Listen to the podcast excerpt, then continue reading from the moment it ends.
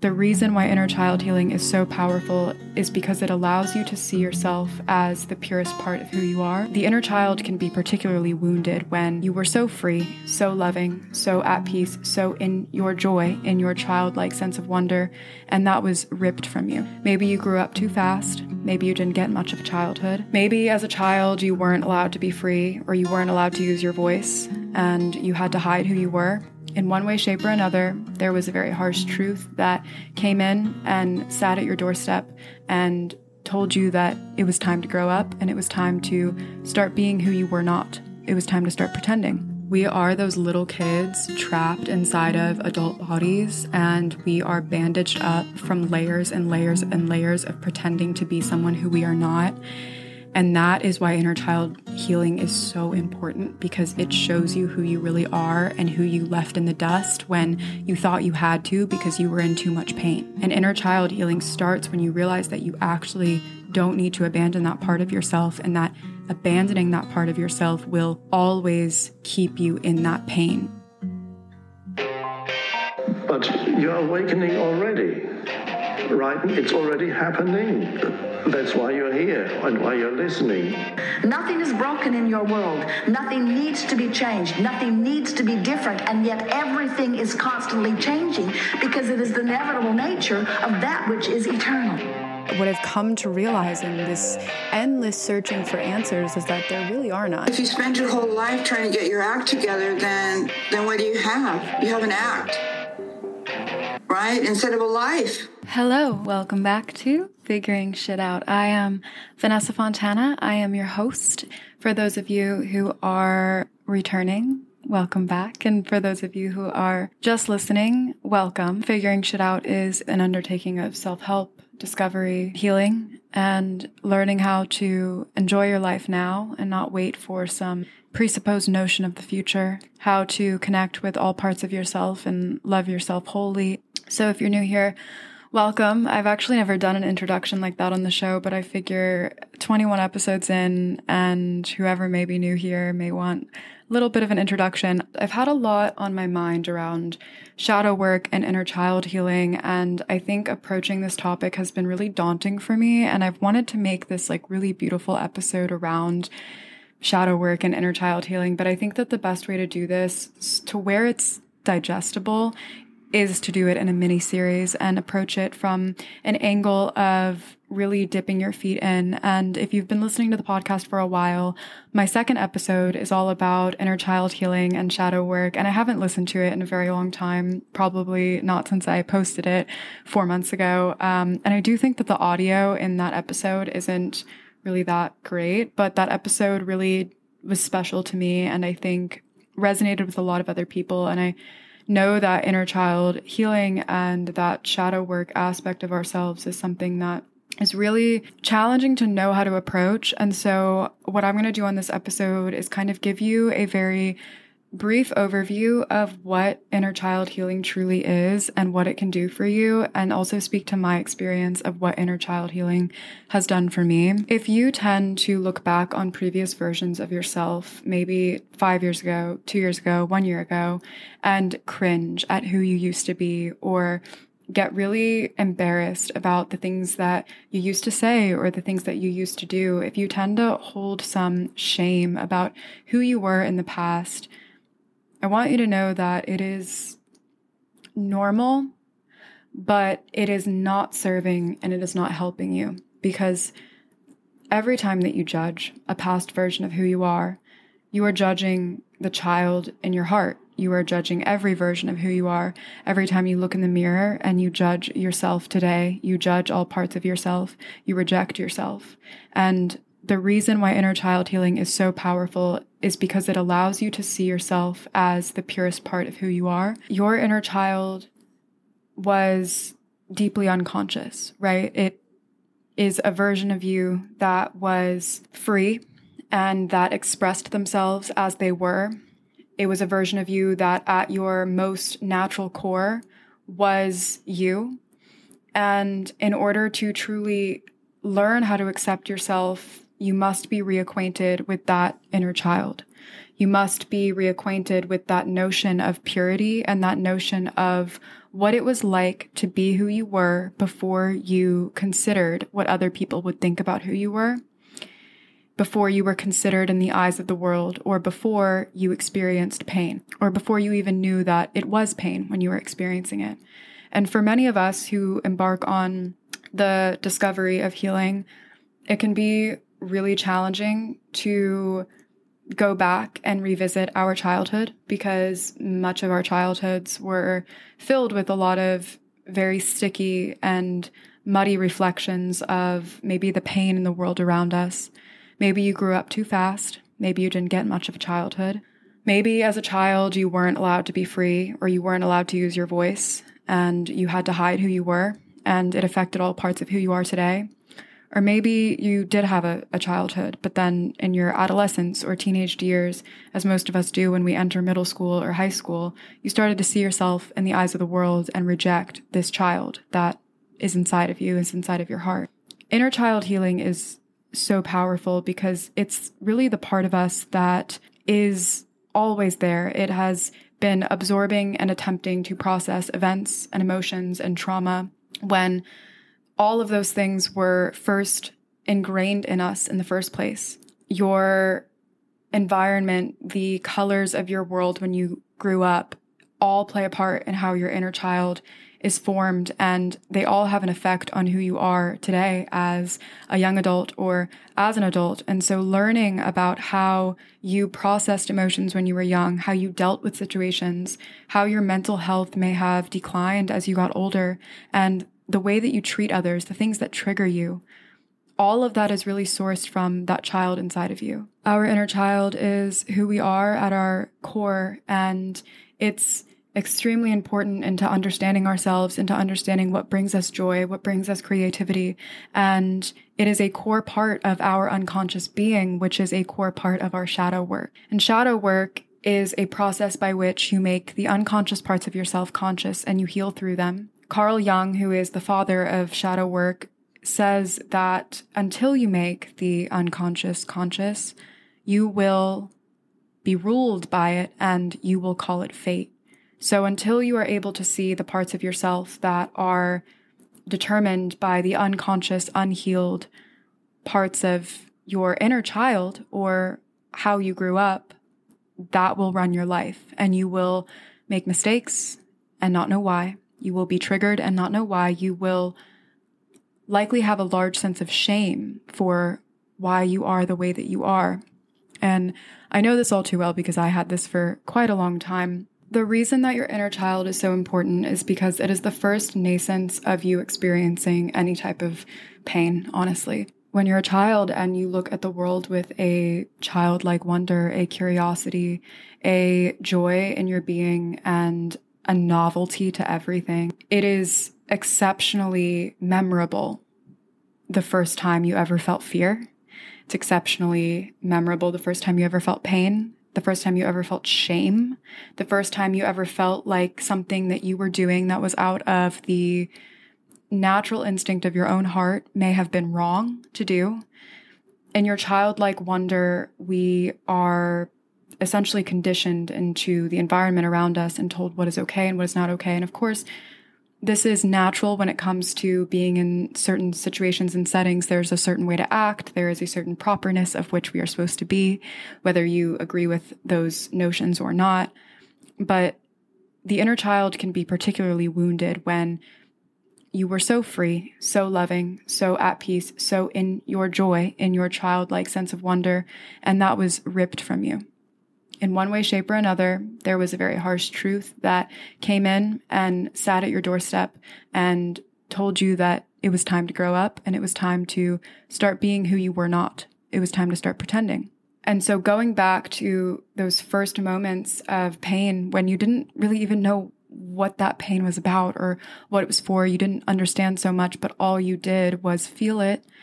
All you did was know that something was not right, not normal, it is a tool truly to help you connect and to heal and to really bring that into who you are today. Because I think a lot of us are finding that in the freedom that we're searching for and in the healing that we're searching for, what we really want is to just be as we are. And we want to learn how to accept ourselves as we are. And we don't want the pervasiveness of our traumas or the things that have hurt us to bring us into a sense of darkness. We don't want that.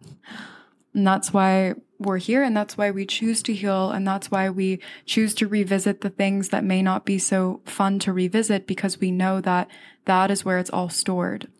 And when you have a deep rooted pain that is stored inside of your body and your soul, it's really hard to move past it. And you need to let go.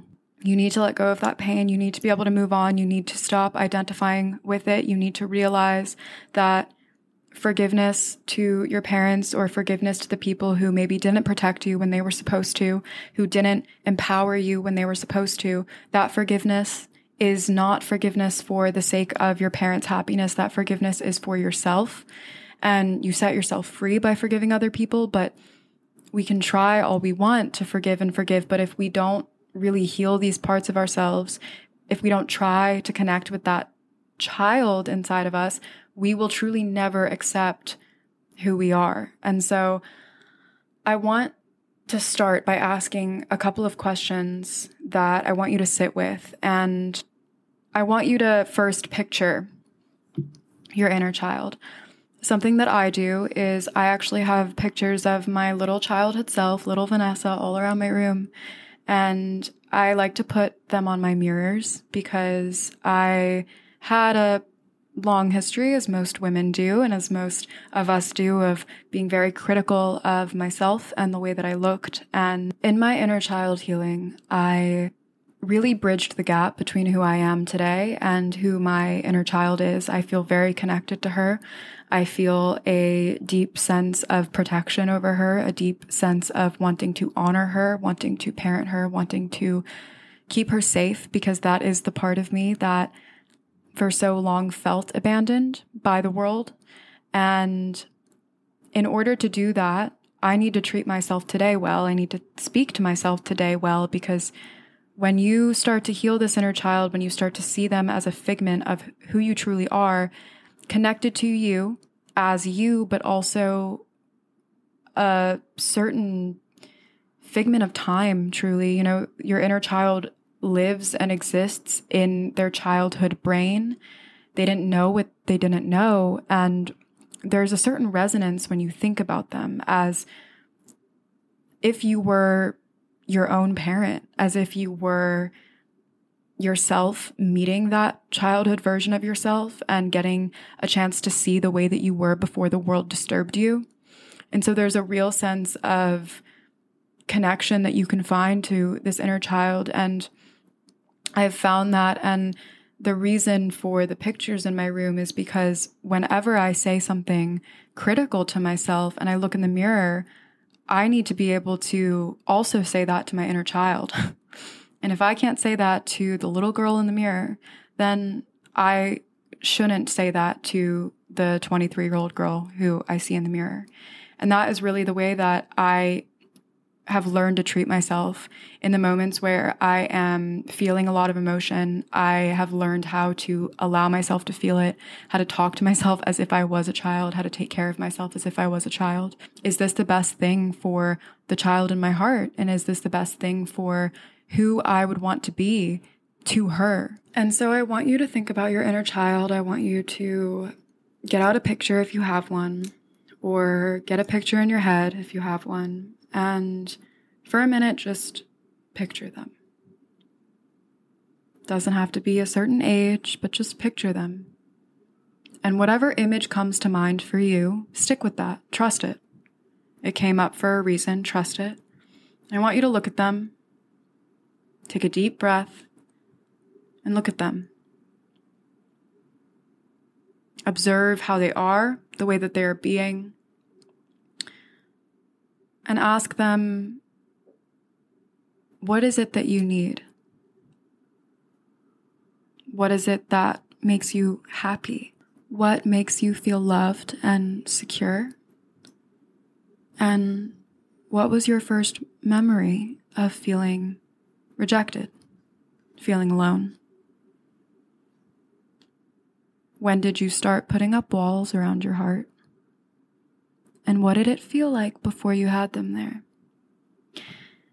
And I know that that's a lot of questions, but I just want you to sit with these things as you have the image of your inner child. And I don't want you to do anything, right? Like, don't go and journal about all of this, but just start thinking about that version of you. What did they like to do? What did they find joy in? I have this image of my inner child, and I used to love the act of performing. And I would, in the mornings while my mom was asleep and my sister was at school and I was too young to be in school, I would set up all my stuffed animals and I would put them in chairs and I would sing and dance for them and I would perform for them. And I remember always loving to be in the spotlight and always loving to be in front of a camera. And I had all of this really beautiful, like bright, beaming energy all around me all the time when I was young. And it's so interesting because the thing that I loved when I was young was the thing that I became so scared of doing as I got older. And it was the thing that I hid as I got older.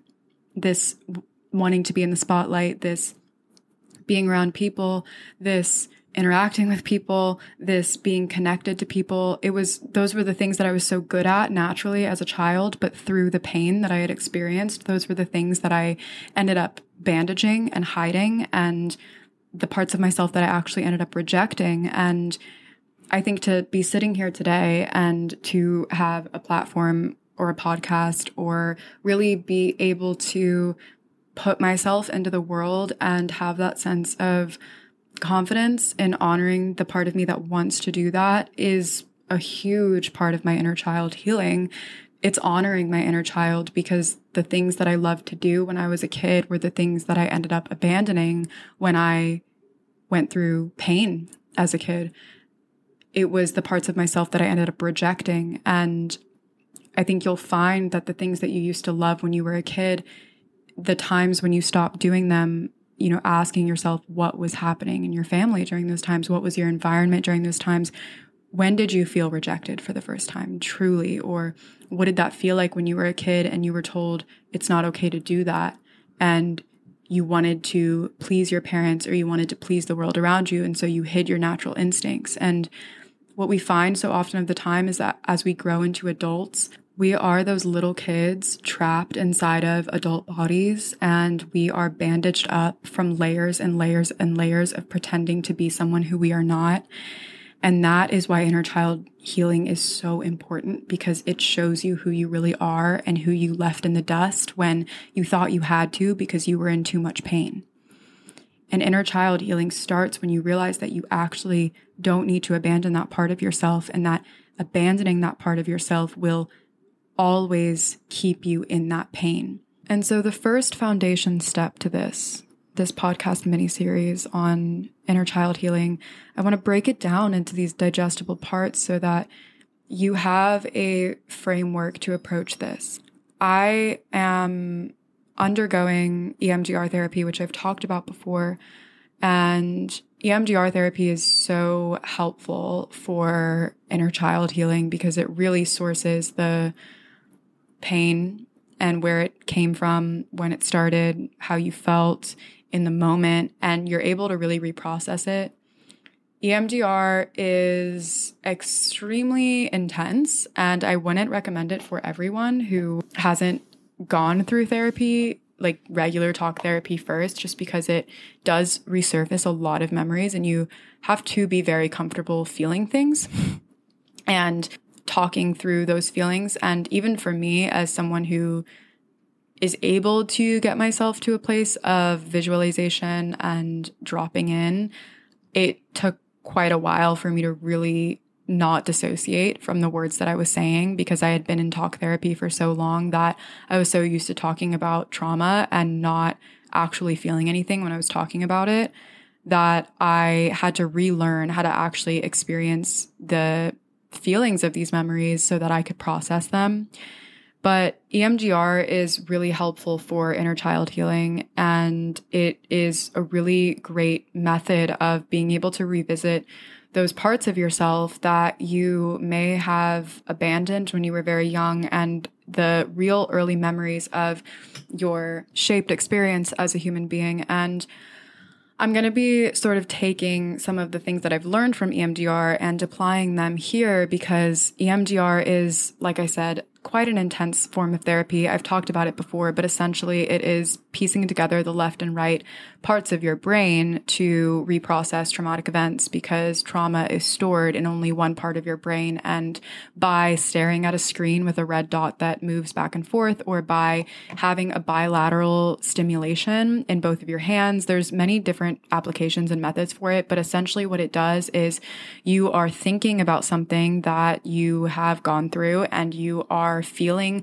the experience of it. And through feeling the experience of it and having a bilateral stimulation, you're able to process it and you're able to almost go into this state of allowing things to surface that you were not able to connect to before. And before you actually start the EMDR therapy, like you have several sessions with a therapist, they need an understanding of your background, your history, all of those things. And I really do feel like I found EMDR at the right time. I looked for a therapist for about a year and it just wasn't working out. And then I found someone who I really, really trust now. And um, I think it was perfectly positioned to be at the right time.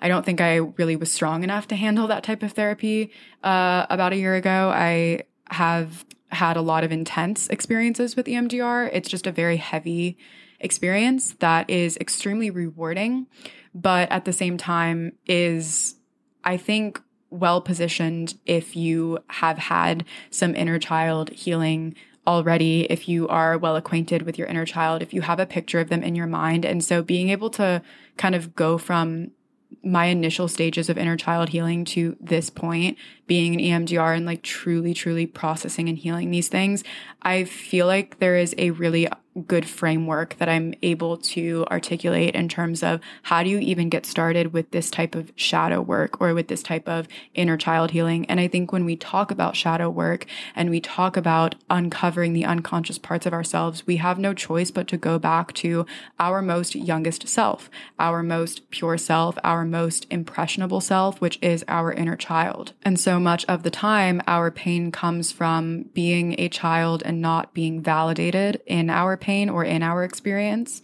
And thus we feel forced to maybe hide it.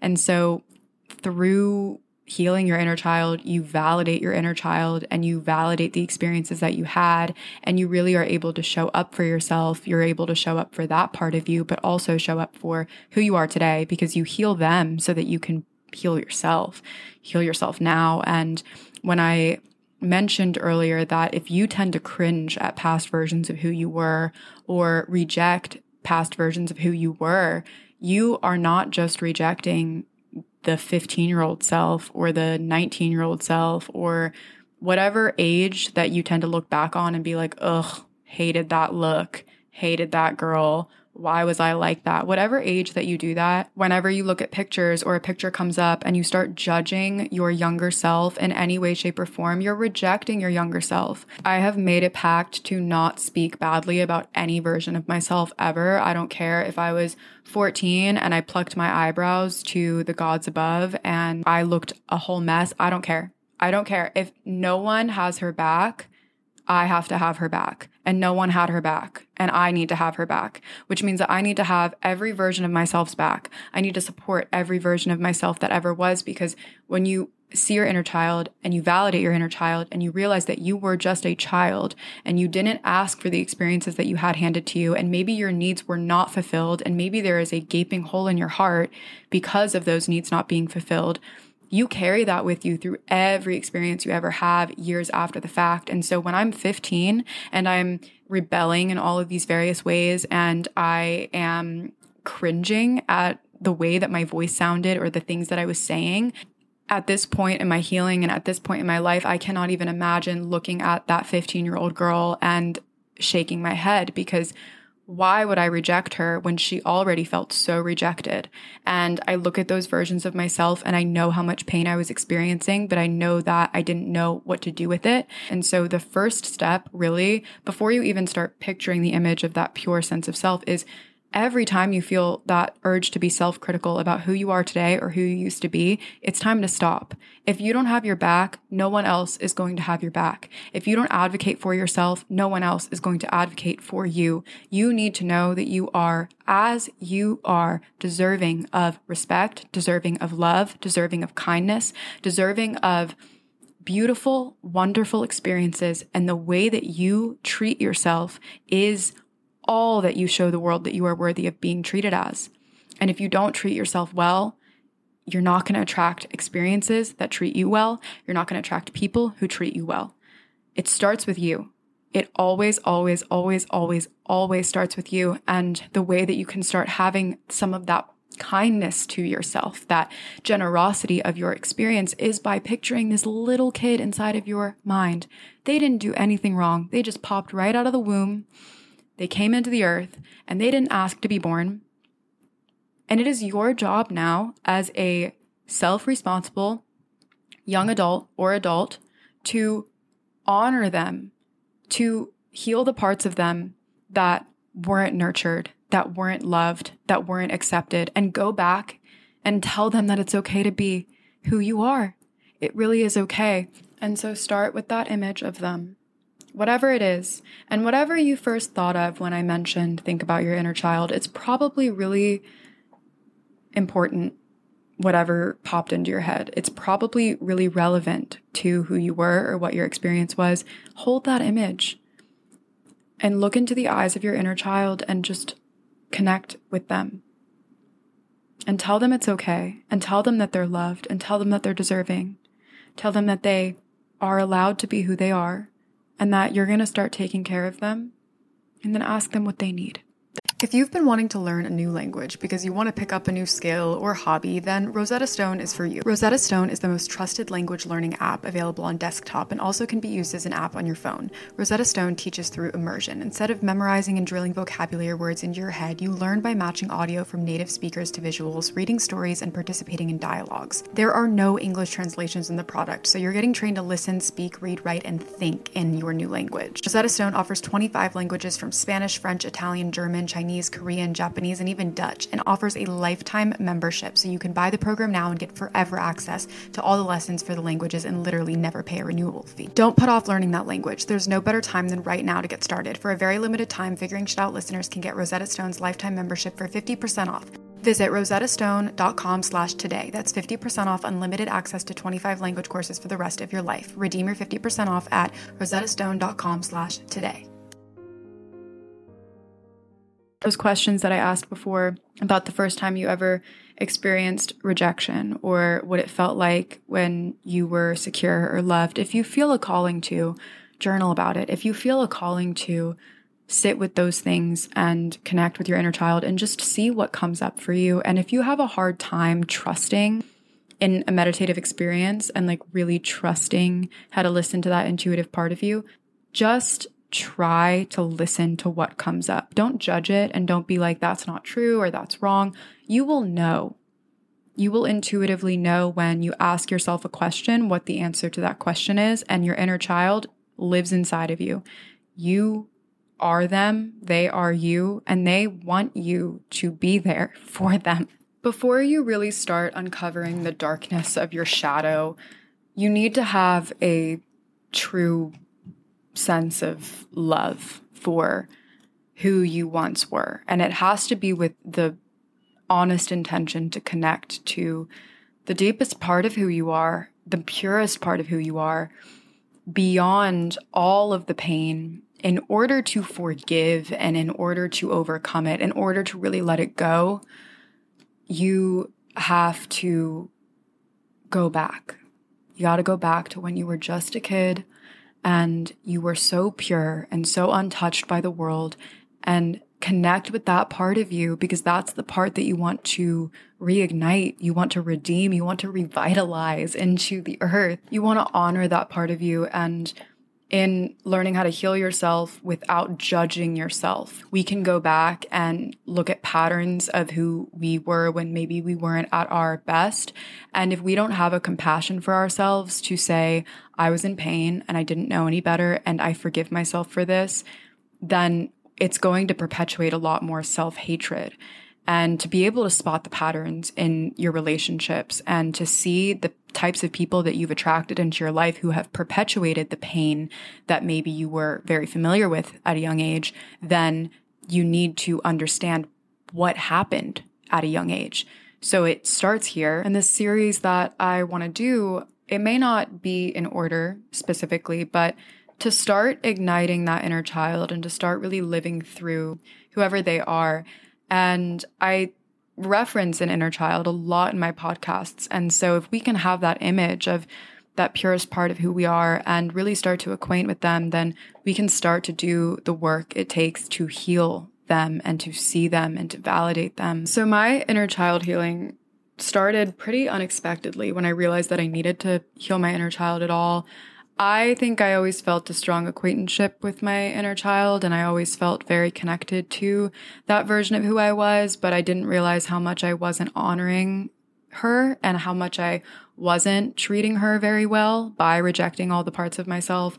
I didn't realize how much healing I had to actually do until I moved to New York City when I was 21. And I moved to New York with this dream of being here. And since I was young, since I was seven or eight years old, I had this infatuation with New York City. And I didn't know why, but I always felt called to New York. And I always knew that this place was going to be my home. And it always felt like my home in some way. And it has truly become that for me.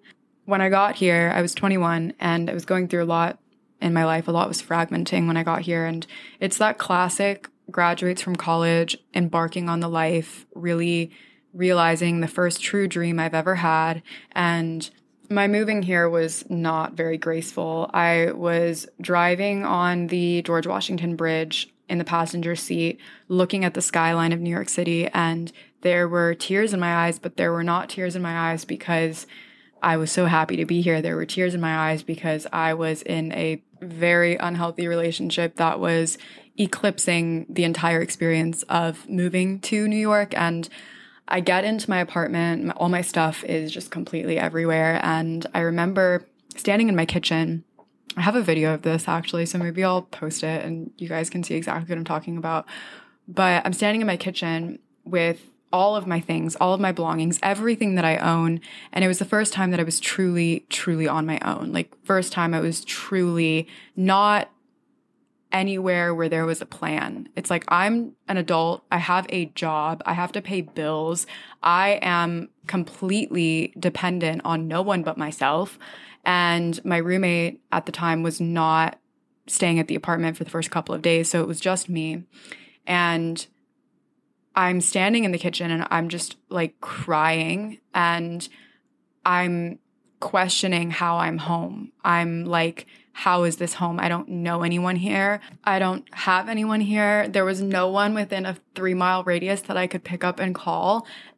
It was the weirdest and oddest feeling of realizing this dream that I had for so long and then getting to where I was and being like, oh, I don't know what I'm doing and feeling so lost and confused and feeling so small. And I will do an entire episode on my story of moving to New York City and what New York City has taught me. And I really want to incorporate New York more into my podcast because it is so much of the environment of which I'm learning in and growing in, and so much to do with what I'm learning. And I really want to honor that part of it and also make videos in the landscape of New York City, like video podcasts in the landscape of New York and I want to take advantage of being here because I love this place and it's taught me so much. And to think about that 21 year old girl in the kitchen crying with all of her stuff around her, to me now, I think that that evolution is a lot to do with the environment of this place. And I want to speak a lot more to that, and I will. But the point of this is when I moved here at 21, I had so many unhealed parts of myself, and I had started my healing journey. I had started my spiritual awakening, but I moved here and just realized how small I truly felt and how strong I needed to be in order to survive. And so the first year of living here was really a lot of fucking up and making decisions that I truly felt for the first time in my life were decisions that I was making for me because I could make them and because for the first time I was truly on my own. And it was a lot of failing and it was a lot of figuring shit out no pun intended. But in that time, I was evaluating so much of my life and being in that apartment and really feeling that true emptiness in the moment where I thought I would feel such fullness, in the moment where I was truly realizing my dream. That night, I slept in my first room in New York City and I slept on an air mattress and I was alone and I was so scared and I was so sad because I had this relationship that was falling apart in the background. I was so confused all I wanted was my mom and all I wanted was my parents truly. And I think that moving here on my own and also doing so much in my life on my own and being so self sufficient for so long because I had to be when I was young was something that I realized how much pain I had around when I moved to New York. Because even in college, like anytime I would move from place to place, my parents didn't help me. Like they weren't really around and they couldn't really be around. And my dad did help me move into my college dorm my freshman year but after that I was kind of on my own. And I do remember always feeling this sadness and watching other people's parents come to visit them and parents come to help them move places. And I always had this independence that I needed to have. And it was always kind of up to me. And this is by no means like a pity party of any sort. But when I moved to New York, I really, really wished my parents were there and I really wished that they were part of it, especially my dad, because my dad is originally from New York and he was so much of my desire to be here that moving here without him and kind of doing it by myself was really a weird experience. And I had so much sadness about the fact that I had to do it by myself and the fact that at the time in the relationship that I was in, there wasn't a lot of support. And I felt very weird asking for help and needing help. And at the same time, I wanted it. And so there was just always this trope that I had of, not wanting to be self sufficient, but having to be. And when I got to New York, I really felt the true burden and weight of that when I realized that I'm really on my own here and there's like no one that I know. There's like no one I can call. Like everyone who I truly know and think of as family and friends are miles and miles away. And my roommate who we were really good friends at the time. She wasn't really around. So it was a humbling experience. And that night I slept on the air mattress and I had my I had my childhood stuffed animal with me and I had crystals under my pillow and I had my journal next to my head and I didn't sleep very well, but I remember knowing that I needed to be sleeping there by myself with no one around. I needed to prove to myself that I could do it because I was so scared of sleeping there by myself alone. And I needed to know that I was strong enough to get to the next day because when I moved here, it was like, I just need to get from one day to the next. And I think that that night, holding my stuffed animal and realizing that I was on my own in a way that I had never been before, and that I did have support around me. It wasn't like I didn't have friends or didn't have family who loved me, but they weren't really connected to the experience that I was having. That was a very isolated experience that I needed to have on my own. That was what I was going through. And I needed to really learn how to take care of myself in those moments. I had to face myself. I had to sit with myself. I had to really look at where I was at because there was no other backup plan. Like I was here. It wasn't like I'm in college and I'm waiting for the next thing, or this is just a plan in between plans. Like, no, this is what I've dreamed of my whole life. And now I'm here. And it's like, what the fuck do I do with this shit now?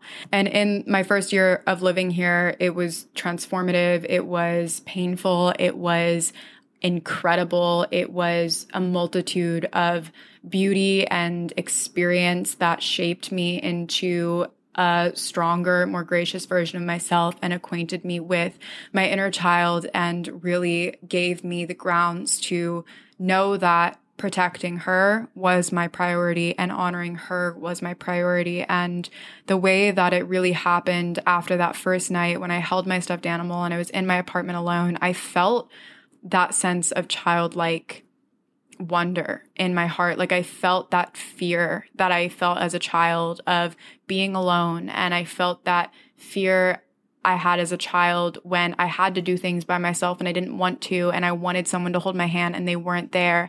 And I felt this need to really show up for myself the way that I wanted other people to show up for me, but they weren't around to do so.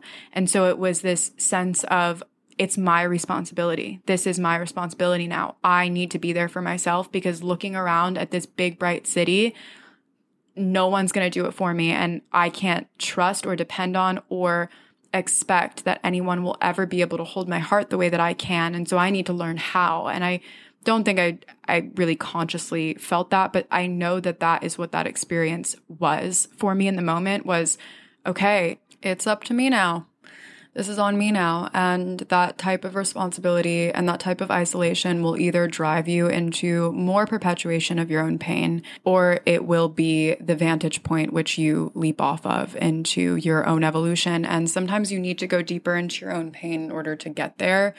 But when you have those moments and you hit that type of rock bottom, and I wouldn't say that moving to New York City was my rock bottom, but it was truly, I think, the point at which I took full responsibility for my own life. And I knew that it was up to me. And I knew that my happiness was my own. And I knew that if I was going to survive in this place and if I was going to be happy in this place and if I was going to honor the part of me that grew up wanting to be here, I needed to start that process of healing. And I needed to start having my own back and start taking care of myself in a way that I hadn't truly done before. A big part of that healing was noticing the patterns in my relationships that I was bringing into my adult life that I didn't want to carry anymore. And it's so much more than just deciding that you don't want to carry it anymore the decision is the first step. The decision to change, the decision that you want more for yourself, that you want better for yourself is the first step. It's the acknowledgement that you are where you are and you want growth from it. But then there's all the things you have to do to unlearn the patterns of behavior that have been so ingrained into who you are. And that means going back and revisiting your inner child. And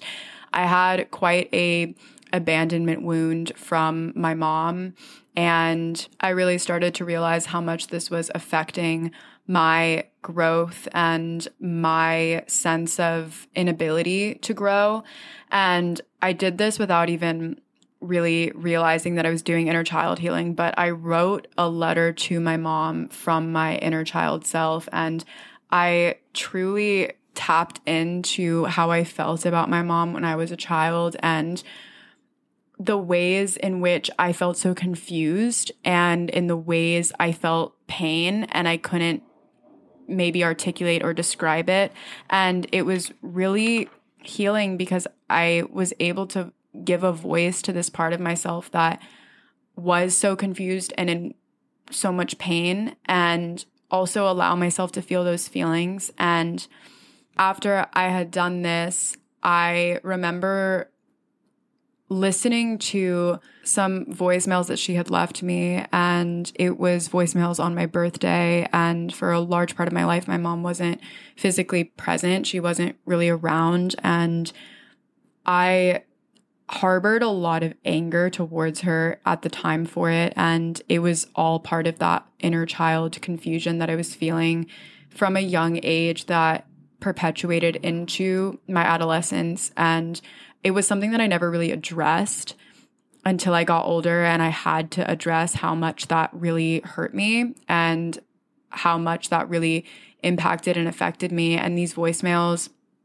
she had left for me on my birthday, my 15th birthday. And I remember being 15 and listening to them and feeling this sense of emptiness and this sense of, why aren't you here? Like, and I know that my mom is listening to this, so I'm sorry if this is painful for you to hear, but it is fully possible to forgive someone, particularly your parents. Forgive your parents for what they didn't know and for the things that they tried their best to do, but had their own shortcomings, and everyone has shortcomings. So it's not a sense of blame and it's not a sense of pointing the finger, but it is something that I'm learning how to do being honest about my own experience and validating my own experience without the fear of feeling guilty for speaking about it because I know that it's painful for other people to hear, primarily, especially the people in my life, like my mom, who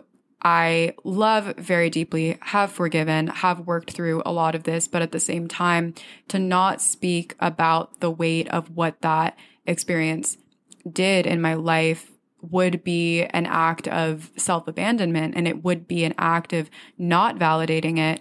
And I think that there is a really important thing to be learned in your truth.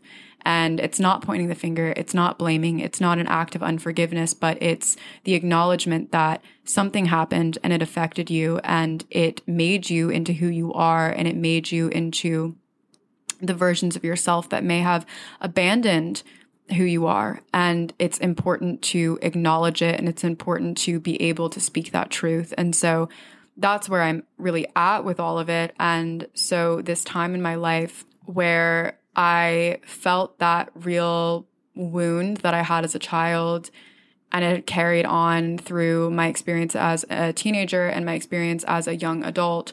I addressed it by writing this letter to her as my 15 year old self. And then I wrote a letter to my childhood self. I wrote a letter to my 15 year old self.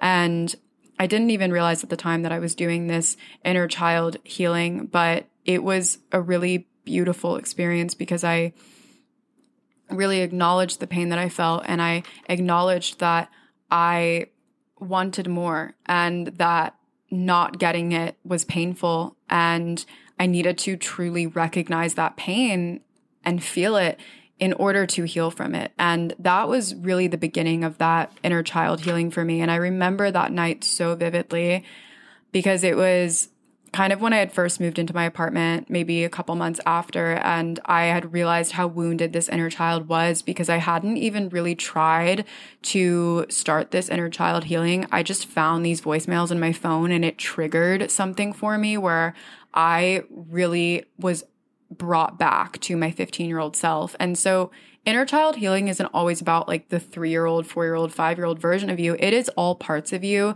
and it is all parts of that inner child that wounded inner child specifically that is active in the moments of your pain. And if I think about the moments of my pain specifically, it was when I was 14 through 17. It was like those impressionable years where I hid so much from the world and I had this very painful internal experience that I didn't know what to do with, but my only objective was to get out of the place that I grew up so that I could escape it. And you realize after running for so long that you just can't run anymore. And I really thought that New York City would just solve all my problems, but really it just showed all of them to me.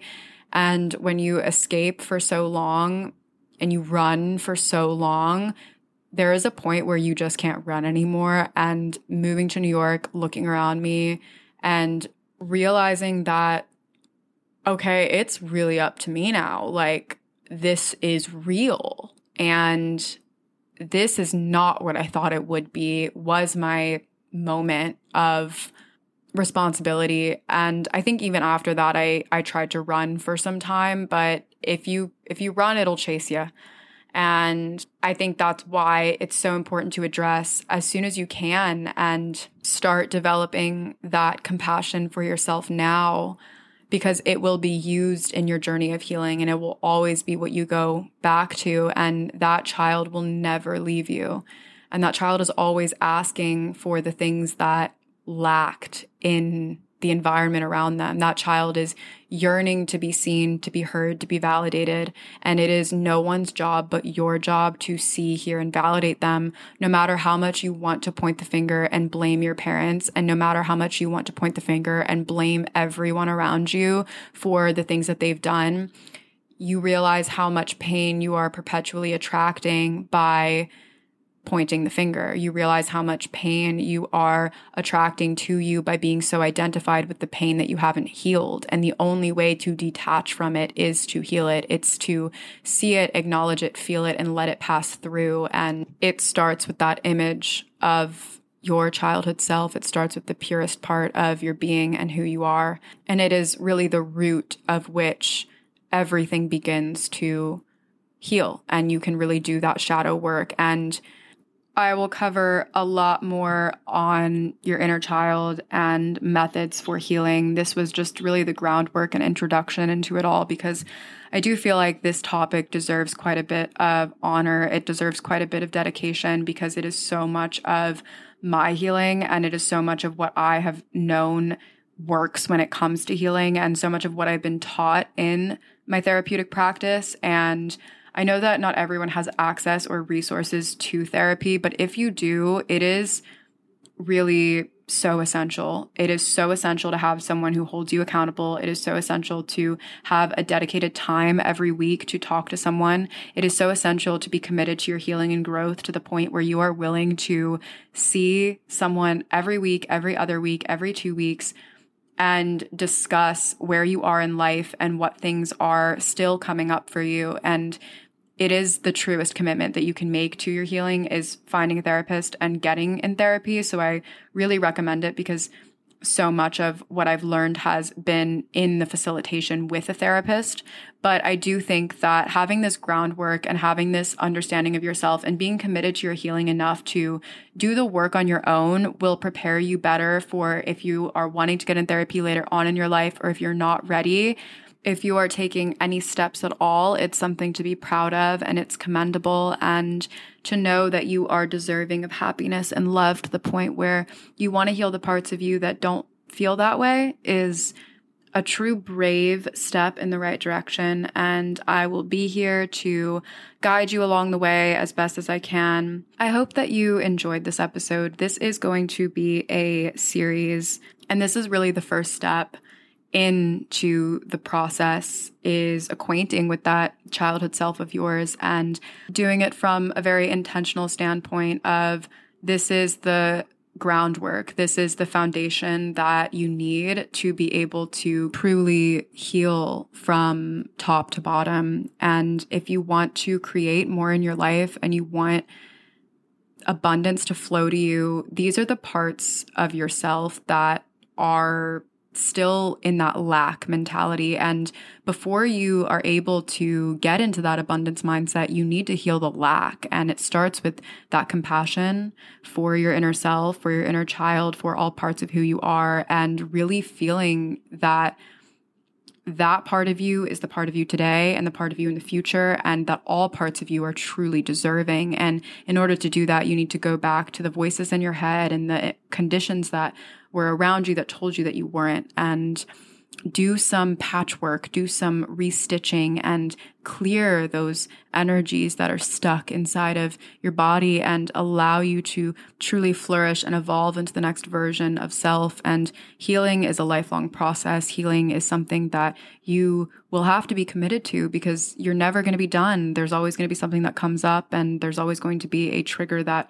unleashes an unearthed part of you you didn't realize hasn't been healed yet. But your job is simply to be equipped with the proper tools and resources to know that anything that comes your way whether it be a trigger from the past or a new event that comes and shakes you to your core, for you to know that you have the grounds to get through it. And it's part of building strength in yourself, knowing that you've always been strong. I will leave some journal prompts in the description below if you're curious for just opening this dialogue up with yourself. And I will also link some meditations that I've used in the past to connect to my inner child. And if you really don't know where to start, that's a really good place to start if you're very new to this. But if you liked this episode, please leave a review. Tell me your thoughts, rate the podcast, reach out to me on Instagram. Um, if you have any questions, comments, concerns, or suggestions for what you want to hear next, I also give spiritual advice and self help advice in shorter form on TikTok. If you didn't find me there, my TikTok is also linked below. If you spend your whole life trying to get your act together, then you don't have a life. You have an act. So go and live your fucking life. I will see you guys next Sunday. You got to look for the redeeming feature. You got to look for things to appreciate. You got to find a reason to make it okay where you are. No, I've got to strive and struggle and try. That's what I've been taught. Growth and expansion is my quest. No, that's inevitable. Whether it comes easy or hard is the question. The horrible truth is that it's an inside job. That if you're going to get that love and that respect that you've just so lo- that connect that union starts inside. To every experience of growth, there is an equal and an opposite. And that equal and an opposite is what drives you to that light. So you have to start inwards. You have to start first within yourself.